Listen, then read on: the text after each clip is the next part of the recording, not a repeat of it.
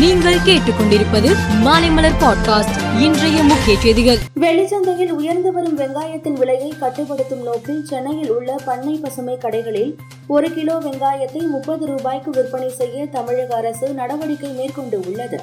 தேவை ஏற்பட்டால் மாநிலத்தின் பிற பகுதிகளுக்கும் வெங்காயம் விற்பனை செய்ய நடவடிக்கை எடுக்கப்படும் என கூட்டுறவுத்துறை அமைச்சர் பெரிய கருப்பன் தெரிவித்துள்ளார்.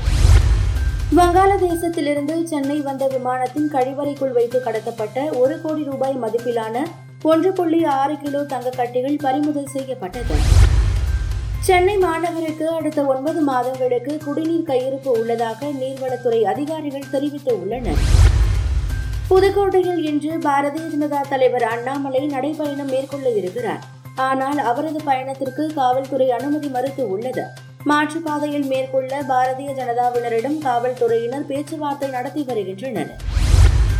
ராஜஸ்தானில் மேம்பாலத்தில் சென்று கொண்டிருந்த பேருந்து ஓட்டுநரின் கட்டுப்பாட்டை இழந்து ரயில்வே தண்டவாளத்தில் கவிழ்ந்து விபத்துக்குள்ளானது. இதில் நான்கு பேர் பரிதாபமாக உயிரிழந்தனர். நேபாளத்தில் கடந்த மூன்றாம் தேதி சக்தி வாய்ந்த நிலநடுக்கம் ஏற்பட்டது. இதில் நூற்று ஐம்பத்தி ஏழு பேர் உயிரிழந்த நிலையில் இரண்டு லட்சம் பேர் வீடுகளை இழந்து தவித்து வருகிறார்கள். கொல்கத்தாவில் நேற்று நடைபெற்ற ஆட்டத்தில் முதலில் பேட்டிங் செய்த இந்தியா முன்னூற்று இருபத்தி ஆறு ரன்கள் குவித்தது. இந்திய அணியின் நட்சத்திர வீரர் விராட் கோலி நாற்பத்தி ஒன்பதாவது சதத்தை நிறைவு செய்து சச்சின் டெண்டுல்கரின் சாதனையை சமன் செய்து உள்ளார். ஐம்பது ஓவர் உலகக்கோப்பை தொடரில் இலங்கை அணி தொடர் தோல்வியை சந்தித்து வரும் நிலையில் அந்நாட்டு அரசு கிரிக்கெட் வாரியத்தை கலைத்து உள்ளது.